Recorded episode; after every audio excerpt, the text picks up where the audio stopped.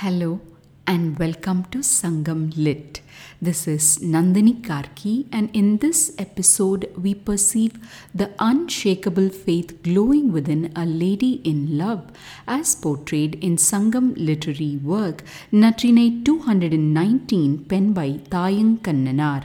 The verse is set in the Neythal landscape or coastal regions and speaks in the voice of the lady to her confidant, expressing her belief in the man's promise to her.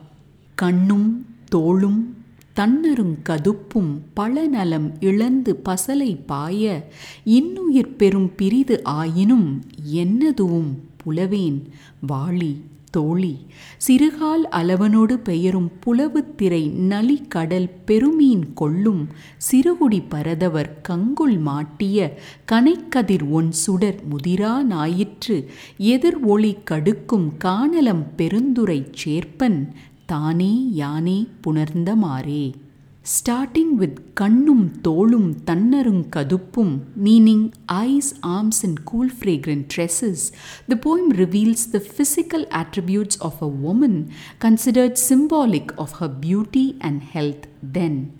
Pasalai Paya tells us troubles afoot, for it means the pallor of pining attacks. The phrase Innuyir Perum Piridu takes up the illness a notch higher and talks about life that departs away.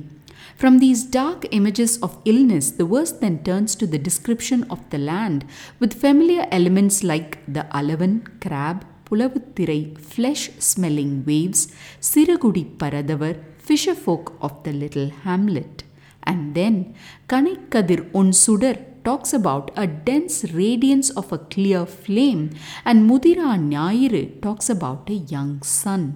The fire in these elements and the water in the nature of the coastal landscape lends a dramatic blend of character to this verse.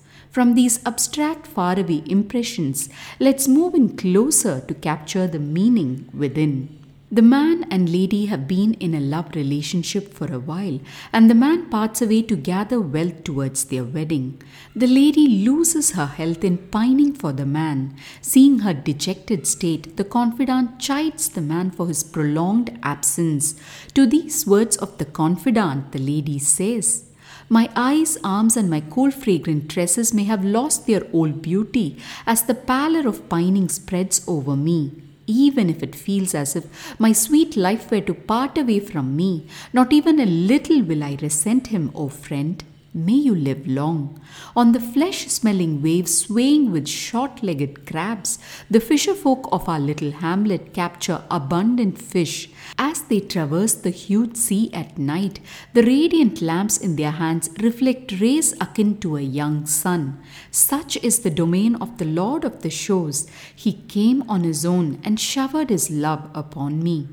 With these words, the lady refutes the accusation of the confidant, declaring her faith in a man and his promise to return to her. Now, for the nuances within. The lady paints her current situation by talking about how her eyes, arms, and tresses do not glow any more with the old beauty. It also appears as if her life would part at any moment. This is to give an idea of the depth of suffering she is going through as the man is delayed in his journey. After impressing upon us how she feels, the lady adds an emphatic, however. While this may be the state of her health, she says she will not resent the man even a tiny bit. Then she goes on to describe the seas where the fisherfolk go fishing in the nights with lamps glowing, and she brings in the simile of a young sun to compare the shine of these lamps. All this is to describe the man's domain, she says, but can we glimpse a little metaphor therein?